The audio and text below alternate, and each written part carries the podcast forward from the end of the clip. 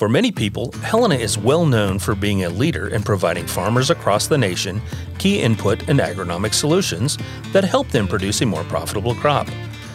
But what many people don't know is that Helena is also an industry leader in providing solutions to golf course superintendents, forestry companies, nurseries, sports turf managers, as well as municipalities. With representatives across the nation, Helena services a wide range of non agriculture customers that help beautify and maintain our nation's infrastructure through our extensive distribution network and leading edge technology offerings. Joining us today on FieldLink, we have Jim Jahr, Area Manager from Washington State. We will explore some of the unique services that Helena provides to the industrial and forestry industry. We will then visit with Jody Lawrence in Nashville to get a July commodity markets update. And then Jim will jump to the East Coast and we'll visit with Lou Bettencourt to dive into the world of turf. Lou is a Helena products manager in the Northeast United States. We'll discuss everything from golf courses to sports turf as well as residential turf management. Stay tuned for this special edition of FieldLink. Joining us today here on FieldLink is Lou Bettencourt. Lou is a Helena products manager in Massachusetts. Lou, welcome to the show. Thank you very much for having me today, Bill. Lou, tell us a little bit about you. How did you end up in this particular role here at Helena?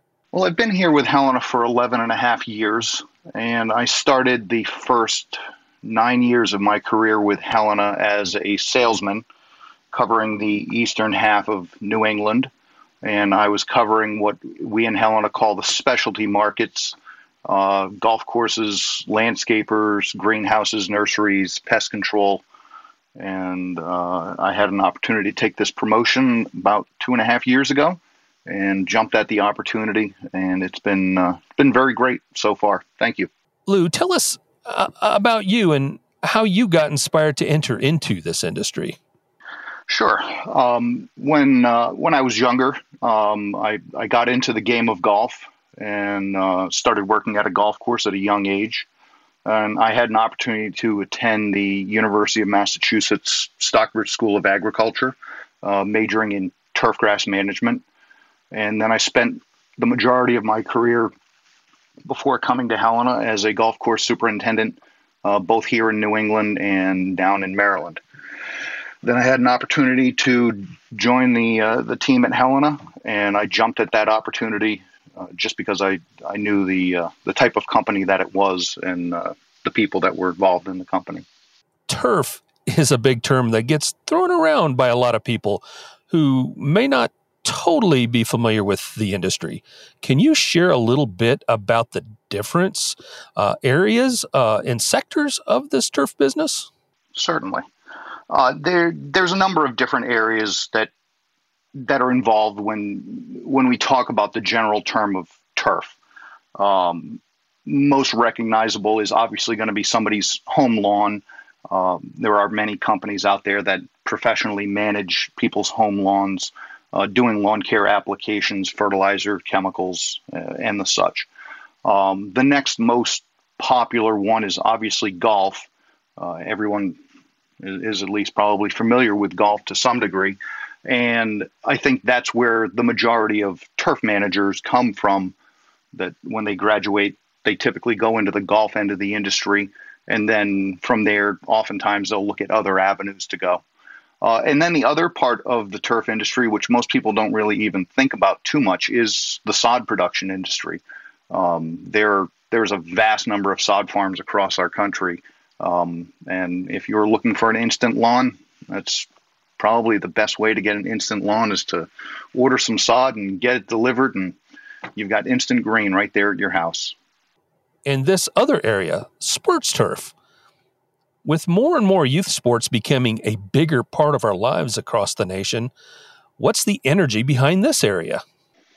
And, and you're right. I, I did kind of gloss over that one, and uh, thank you for pointing that one out. Um, sports turf is definitely a an emerging market that we see in the industry.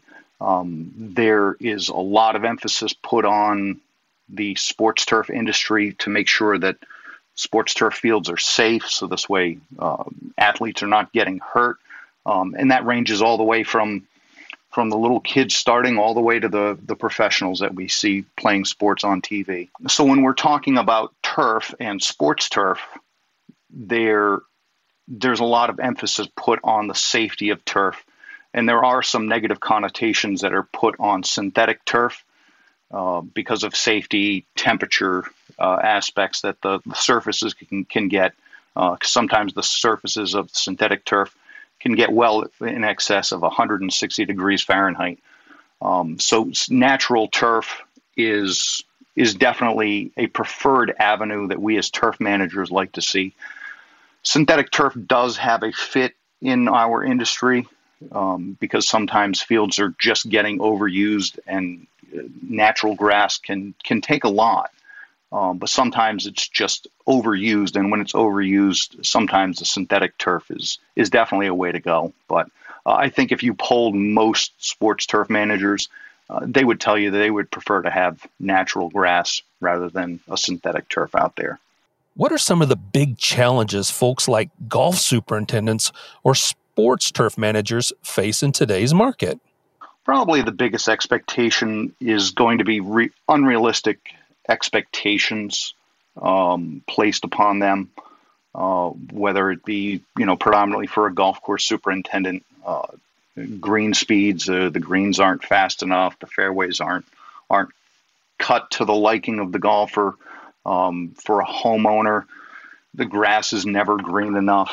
Um, we see that uh, oftentimes we're, we're doing we, we've helped lawn care companies doing everything that they can they've got a fantastic program in place and they always end up with a number of people that aren't happy that the grass just isn't green enough to their liking um, when it comes to sports turf you know again just making sure that you know that one of their biggest challenges is making sure that that turf is is safe. So there's a lot of different challenges uh, that that face people that are managing turf on a daily basis, and it's really all specific to the, the different industries and markets.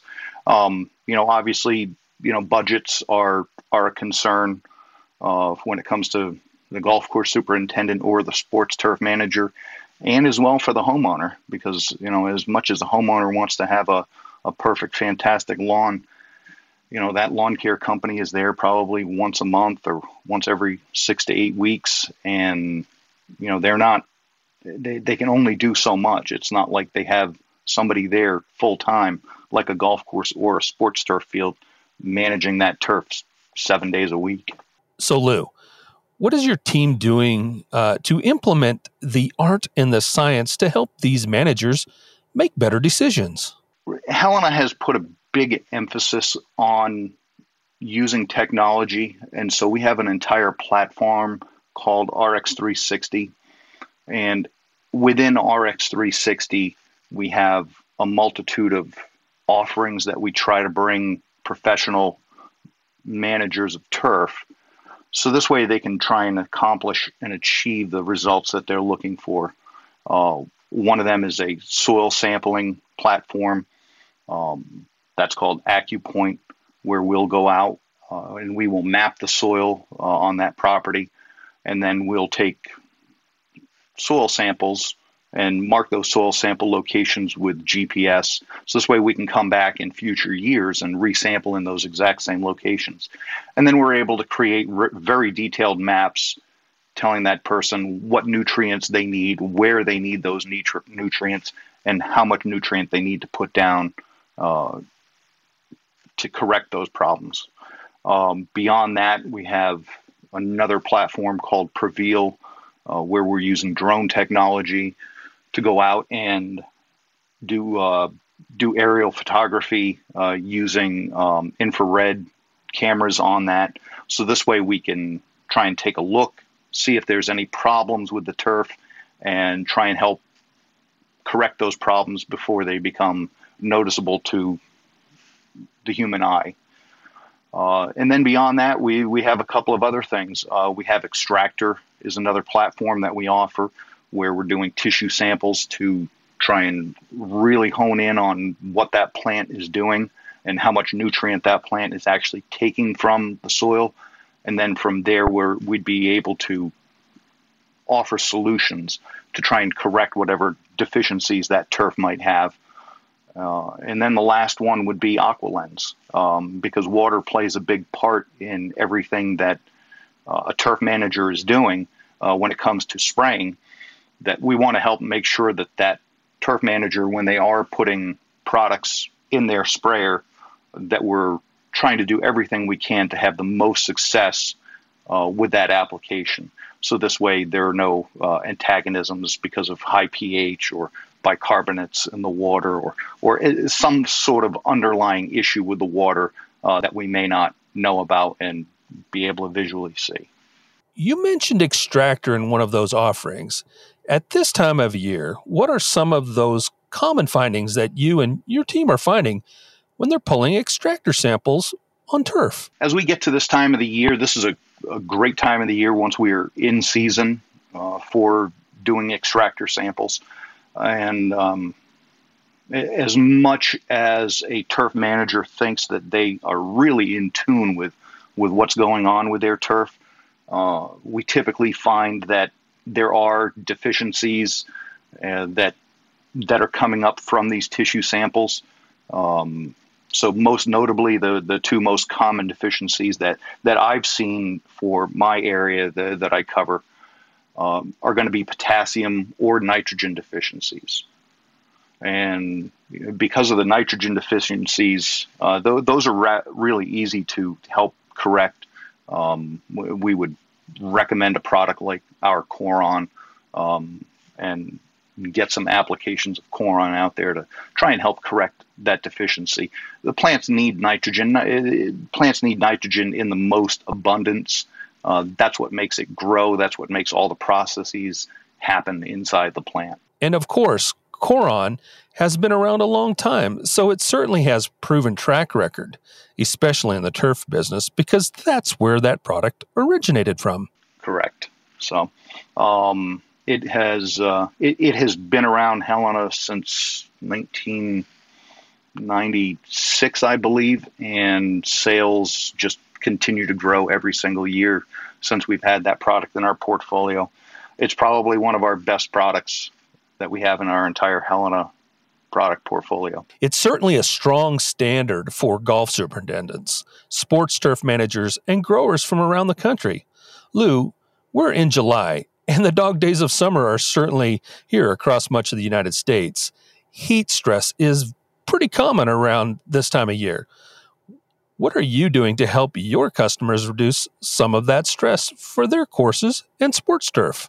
You know, two of the two of the most recommended products that we offer to our customers when they're looking for something to deal with plant stress uh, are either going to be Orbix or Renova.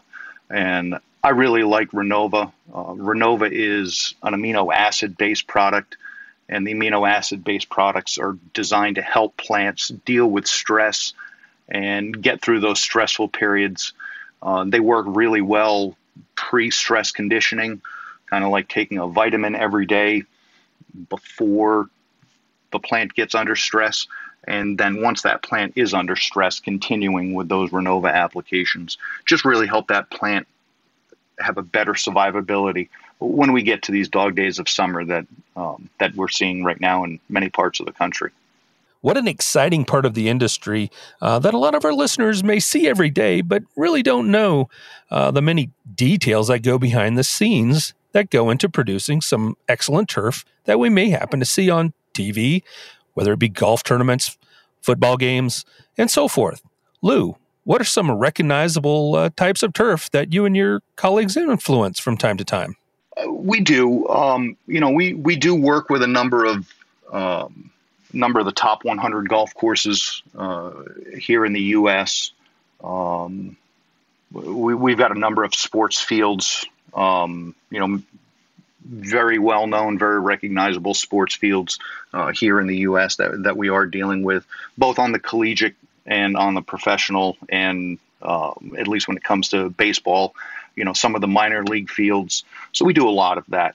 Um, it's uh, and it's fun. It, it's a great opportunity, especially for myself and the role that I'm in, to get to go out and and get to be with a uh, with the, the sales rep that's covering that region and have an opportunity to go see some of these places that that you see you might see on TV or you may never see it on TV. You know, depending on the golf course, if it's um, if it's one that's pretty private and exclusive uh, where they're not doing golf tournaments on a uh, on a yearly or or ever type basis. So it's a lot of fun. It's a very exciting side of our industry that our listeners may not be aware of. But there's a pretty good chance that if you're watching ESPN, a golf tournament, or even MLB, there may be a chance that Helena may have touched that field in some way.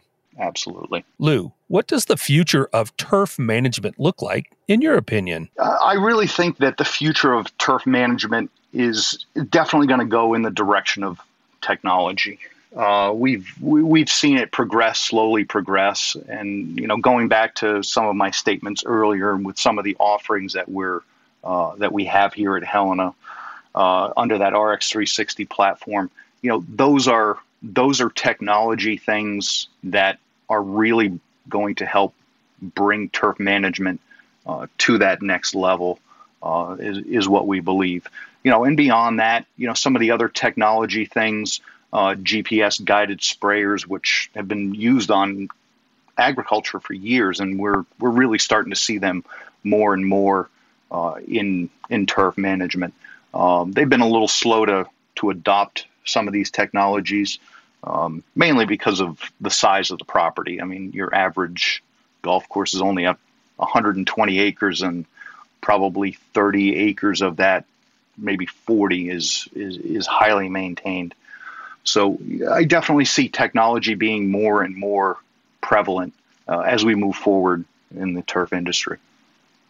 Lou, thanks for joining us here today on FieldLink and helping us better understand and open our eyes to the specialty side of our business. What an exciting area that you get to work with on a daily basis. Thank you, Bill. It's uh, it's been a pleasure joining you today, and uh, thank you everyone for listening.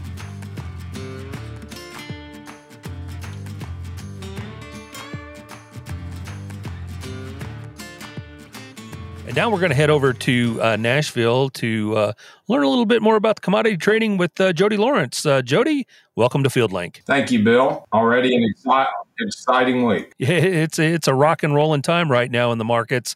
Uh, definitely a roller coaster. Lots of things happening.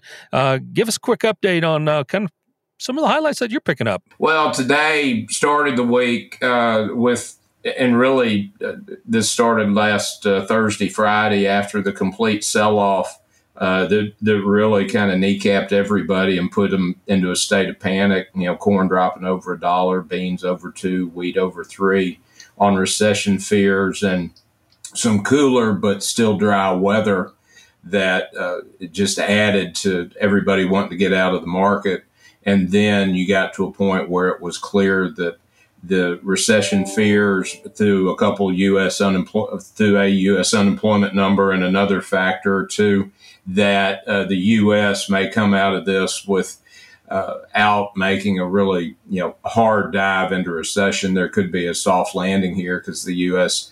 Uh, uh, job uh, creation pace continues to improve, so that helped, and we've had a big bounce since last Thursday's low uh, opened sharply higher last night. At one point, December corn was up 35 cents. Wheat was up uh, close to 40. Beans were up close to 25. And then as we progressed through the night, word was coming out of Russia that they had been speaking last week uh, through their people with the, their allies in Turkey who control uh, the Black Sea port or the, or the entry to the Black Sea at the Bosporus and this is nothing new. This is uh, that we saw over the course of the last month to six weeks. It's complete propaganda, but we have uh, algorithmic trading systems that are involved in our market. All they saw was humanitarian wheat corridor in the headline, and they took wheat from being up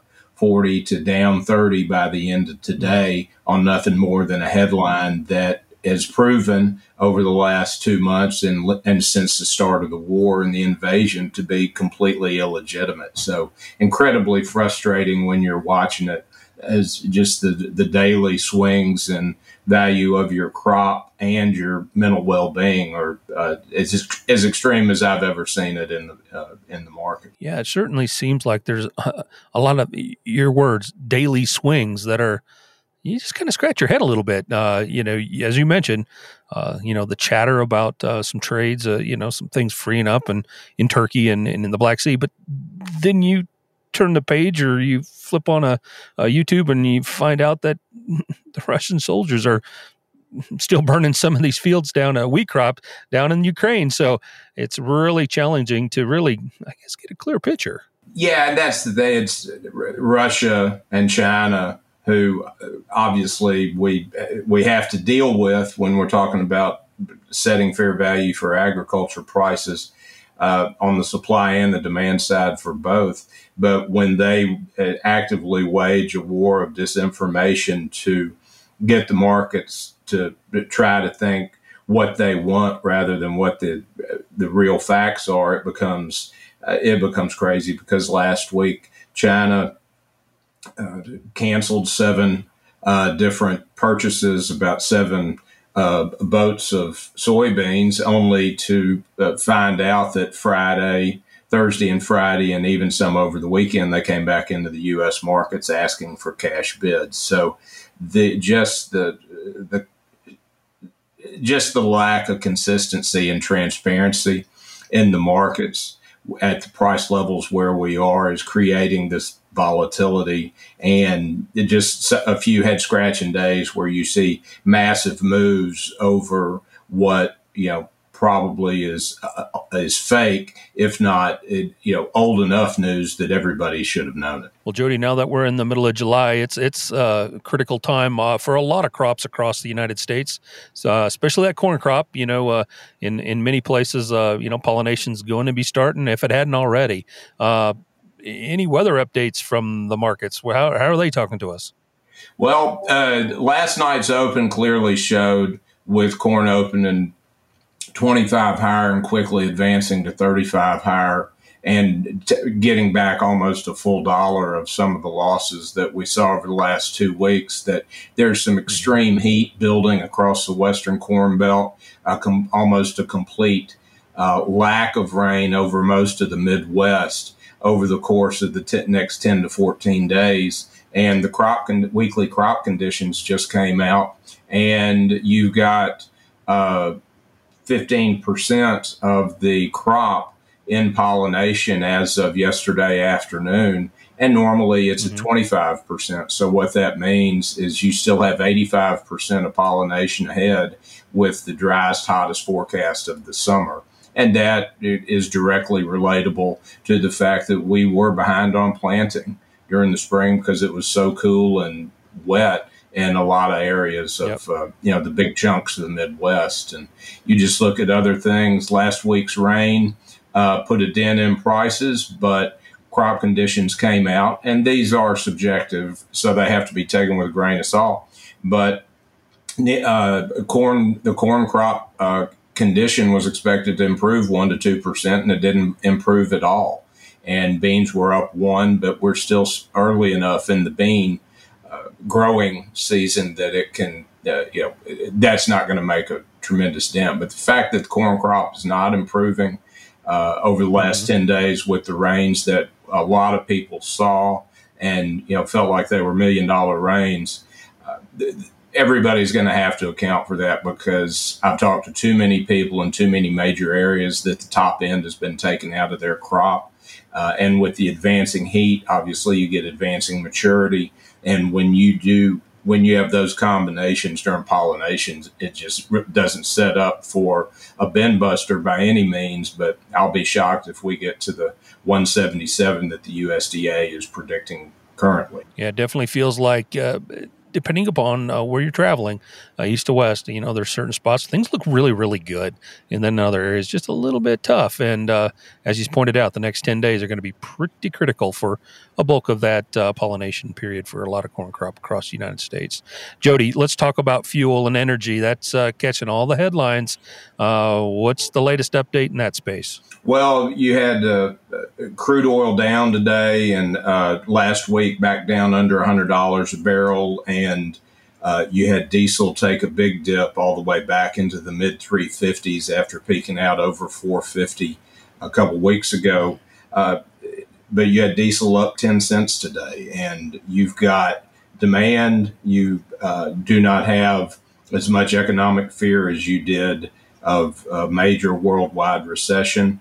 Chinese COVID lockdowns are going to continue to be uh, headline risk uh, throughout the trade, and that certainly is part of it because if China has a big booming economy, it benefits all raw material use. But on the other hand, China announced uh, Thursday or Friday, late last week that they've got uh, are preparing a 220 billion dollar stimulus package to re-energize their economy. So you've got a lot of positives in the world. And the reality with diesel fuel in the United States is we can refine at full capacity and we're still going to be just barely meeting demand, even if the market takes the demand, the current demand as you know a little bit under normal. So if demand were to return to normal with no more refining capacity than we have, it, it, sure looks like diesel uh, and gas in general that through the rest of the summer can easily make a run back up at those highs that we saw uh, in June. Yeah, and that uh, clearly uh, we got to sit back and look a little bit at what could be happening in the Gulf with maybe some hurricanes as we kind of get into that hurricane season. If that slows some refining down, boy, that could certainly impact some of those diesel prices. That would it, that would be a backbreaker because if you had, and certainly you don't wish ill on anybody, and you don't, and you hate to even talk about it because uh, you and I were in New Orleans for the Commodity Classic, and they don't like to talk about anything hurricane right. related uh, unless it's a drink.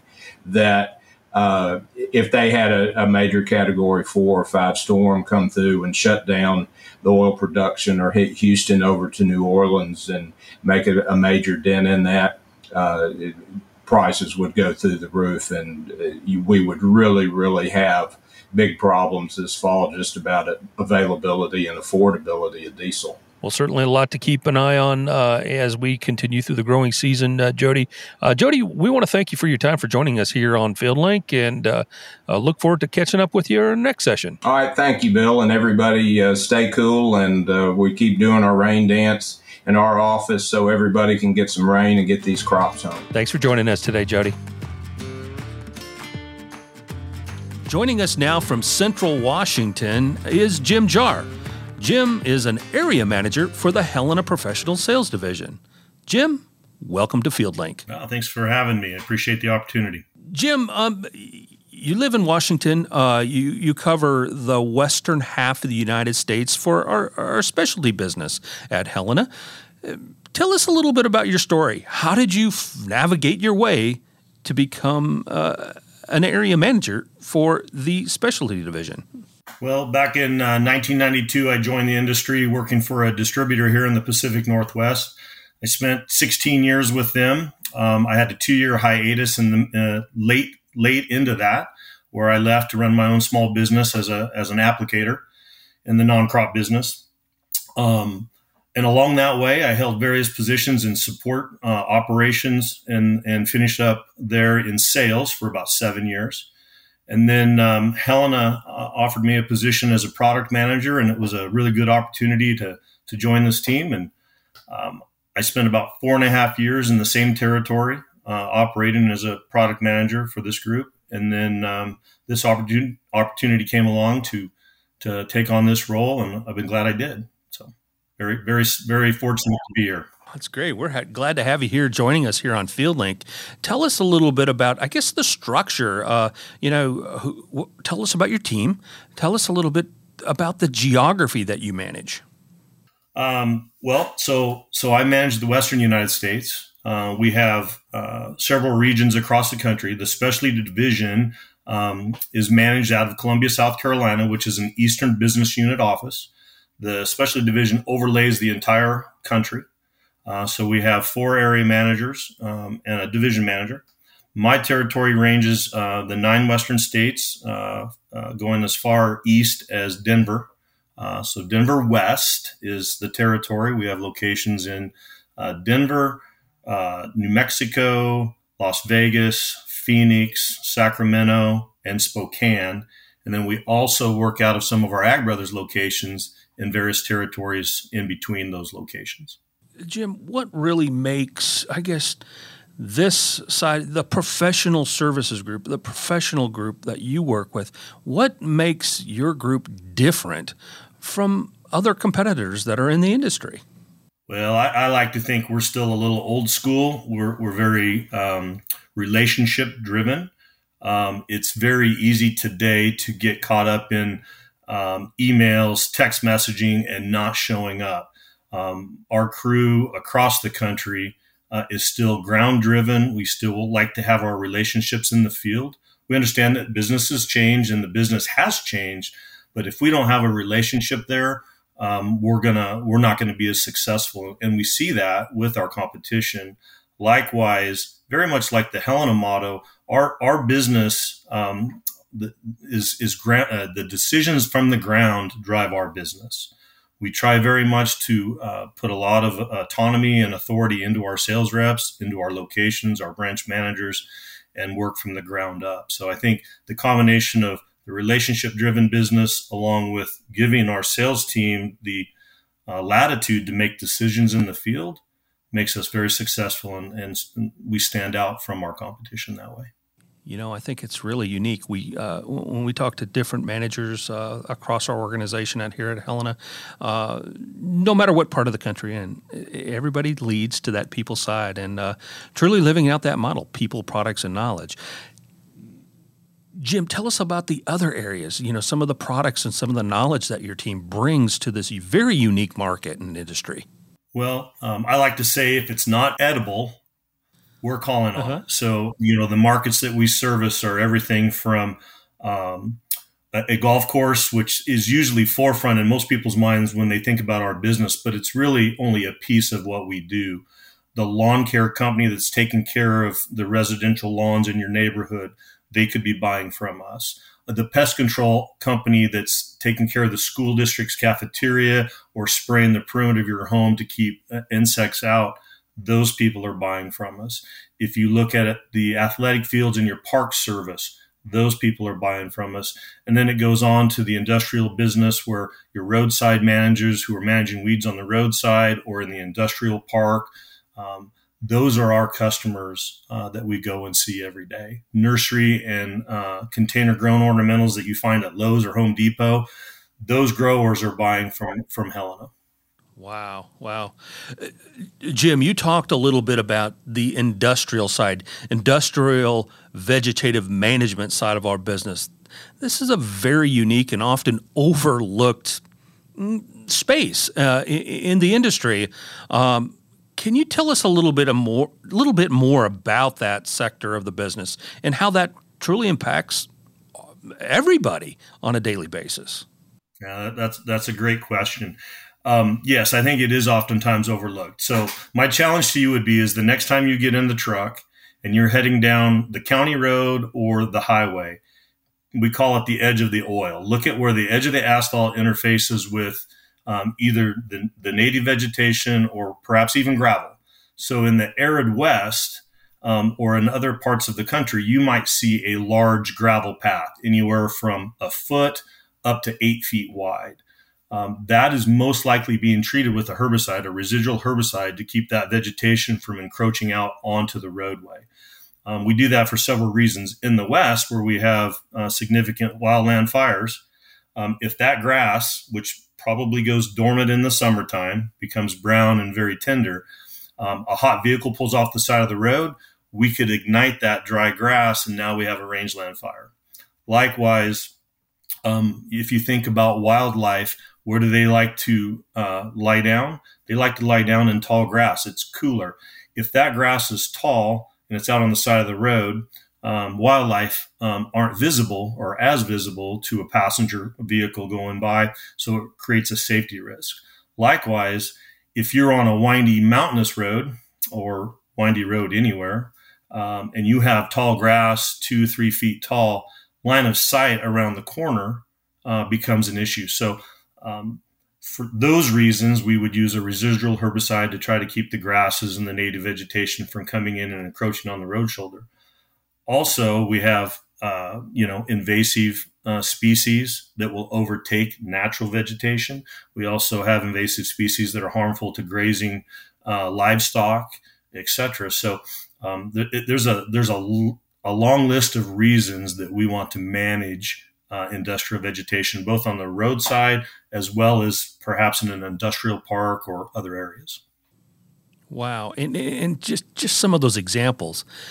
I, honestly, I would have never thought about really the safety factor, but you bring such a great point. You know, you can't turn on the news and you're always hearing about wildfires in the West. And I, I don't know, I've got a lot of experience. Uh, my, my wife, for example, hitting deer a lot uh, on the side of the road, but having that side of the road managed, uh, uh, you know, from, from managing some of the vegetation is absolutely critical for the average, uh, I guess, citizen that's, uh, you know, driving a vehicle.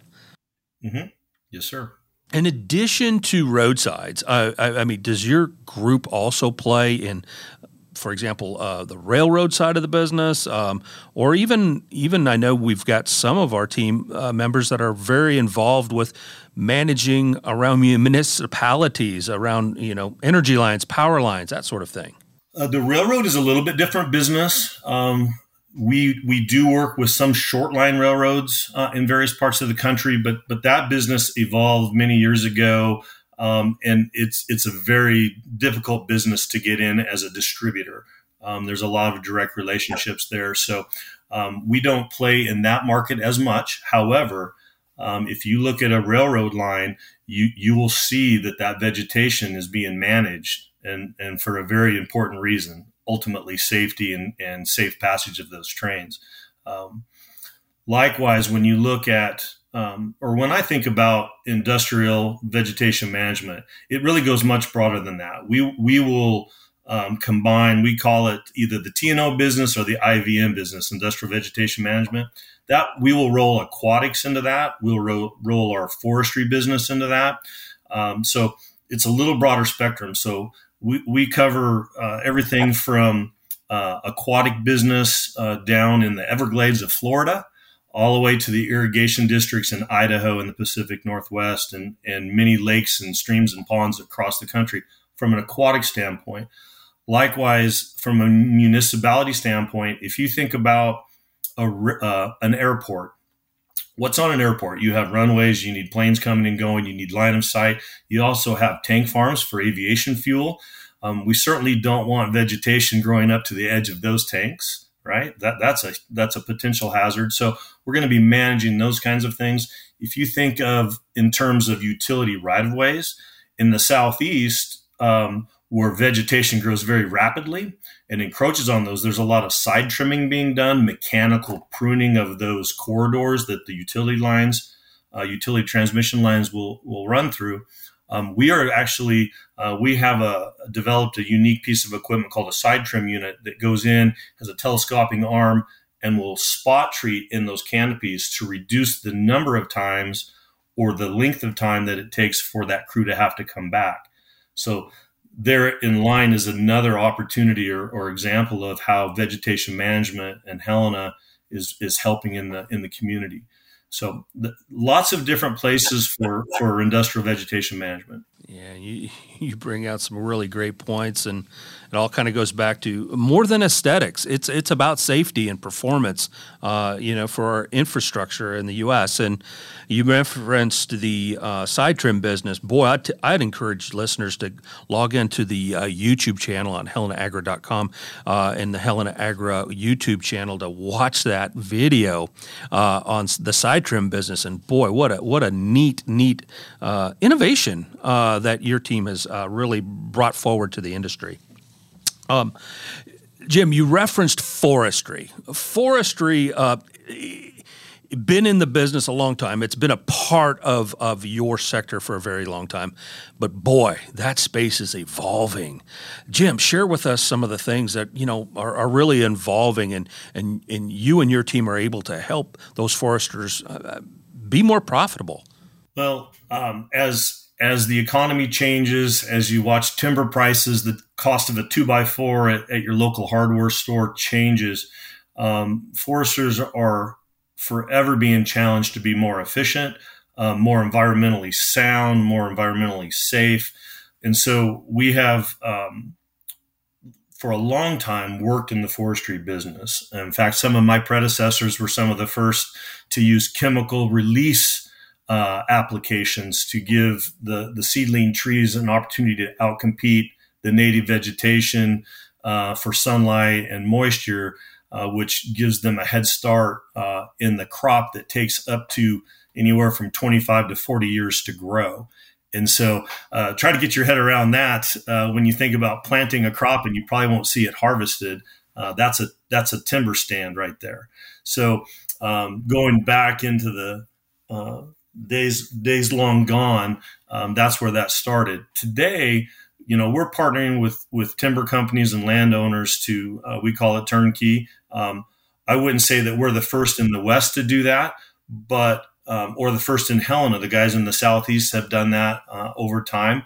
We're doing it a little differently. We have um, uh, partnered with our subsidiary Western Helicopter. Um, we go out and we'll do the mapping. Uh, we'll go out and identify uh, water on these units. Um, and then we basically, instead of the landowner having somebody doing that for themselves, they will hire us to do that. And uh, it, it's a great opportunity for us to partner with the landowner. Um, we're invested, they're invested. We can make the right prescription for them and uh, ensure that everything is being done the correct way.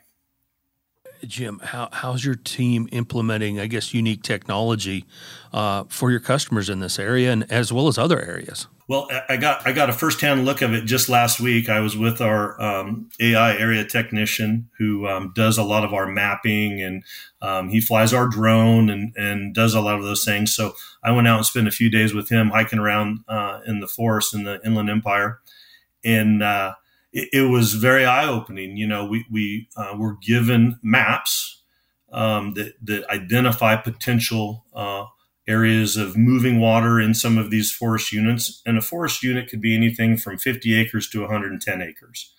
Okay, and it could be on an inverted hillside, it could be on a perfectly flat piece of ground, or it could be a combination thereof. And so, what we're trying to do is find water on this so we can go in and drop pins and map it, and then be able to communicate that map to the pilot of the helicopter. We'll fly all of these units with helicopters and then he will create a buffer so he has a no spray area um, in that particular set, or excuse me, that particular unit um, to avoid applying herbicides into that moving water uh, that might or might not leave that unit. So we're we're we're partnering with the landowner using their maps, combining those with our technology, um, and then communicating with our helicopter partners uh, to ensure that we're we're getting our product where it needs to be appropriately. Wow.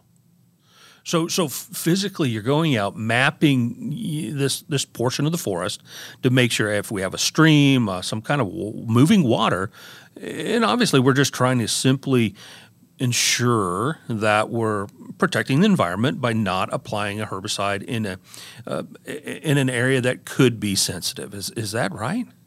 That that is correct, and and um, unlike um, maybe a, a, a crop uh, in the Midwest or in the Southeast, you know, this is a forest unit that has been logged.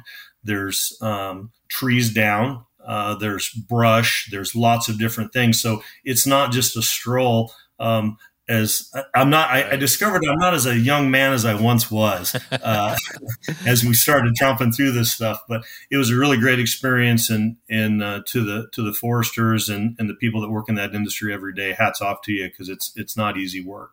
Well, I, I, think that's a great point, and you know, it still requires that human touch, right? Uh, people on the ground, and and you know we're clearly looking for tools to you know make our lives easier. Uh, you know by implementing different technologies like you've described um, with the the mapping services and so forth. But uh, what other tools uh, are, are, are you starting to incorporate, uh, for example, drones into this area of the forestry side of the business?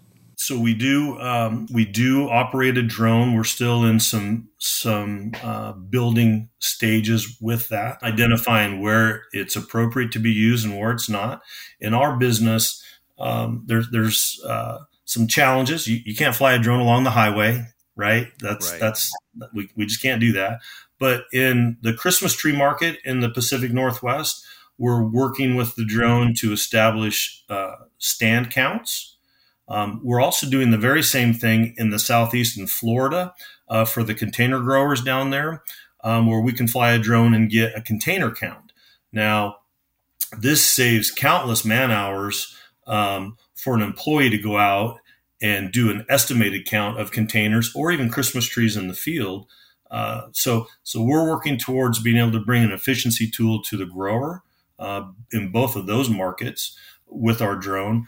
Um, in the Pacific Northwest, um, we're working on weed identification imagery, which is um, something that helps with our um, like uh, some of the the large uh, county areas where we have to go out and look for noxious weeds, and, and we're trying to uh, perhaps in the rangeland areas um, control noxious weeds. So if we can fly you know, a thousand acres with a drone, that saves countless man hours. And if we can identify what's on the ground, we can drop pins um, uh, for for location markers, and then go out and do spot treatments instead of broadcast applications in those areas. So it, it's it's something that we're working towards, and we're we're still trying to um, refine, but we're getting uh, we're we're moving forward with that, and very very optimistic of where that's going to go. Jim, it's definitely uh, a very exciting side of the business, and, and honestly, a, a, side of the industry that um, you know is quietly progressing and quietly evolving, but implementing a lot of really exciting technology that uh, you know uh, will make us all more efficient and, and frankly more profitable. Um, Jim Jahr, I, I want to thank you for coming on to FieldLink, this special edition, uh, to share with us some insight about the specialty side of the business. And you certainly referenced a lot of different areas uh, that Helena touches that mm, the average person may not be familiar with. So thanks for joining us today here on FieldLink, Jim. Yeah, thanks for the time. We want to thank all of our guests uh, today for joining us here on FieldLink, and we want to thank certainly all of our listeners. Be sure to follow us on all of our social media platforms at helenaagri.com to get the latest FieldLink information and insight to help you produce a more profitable crop.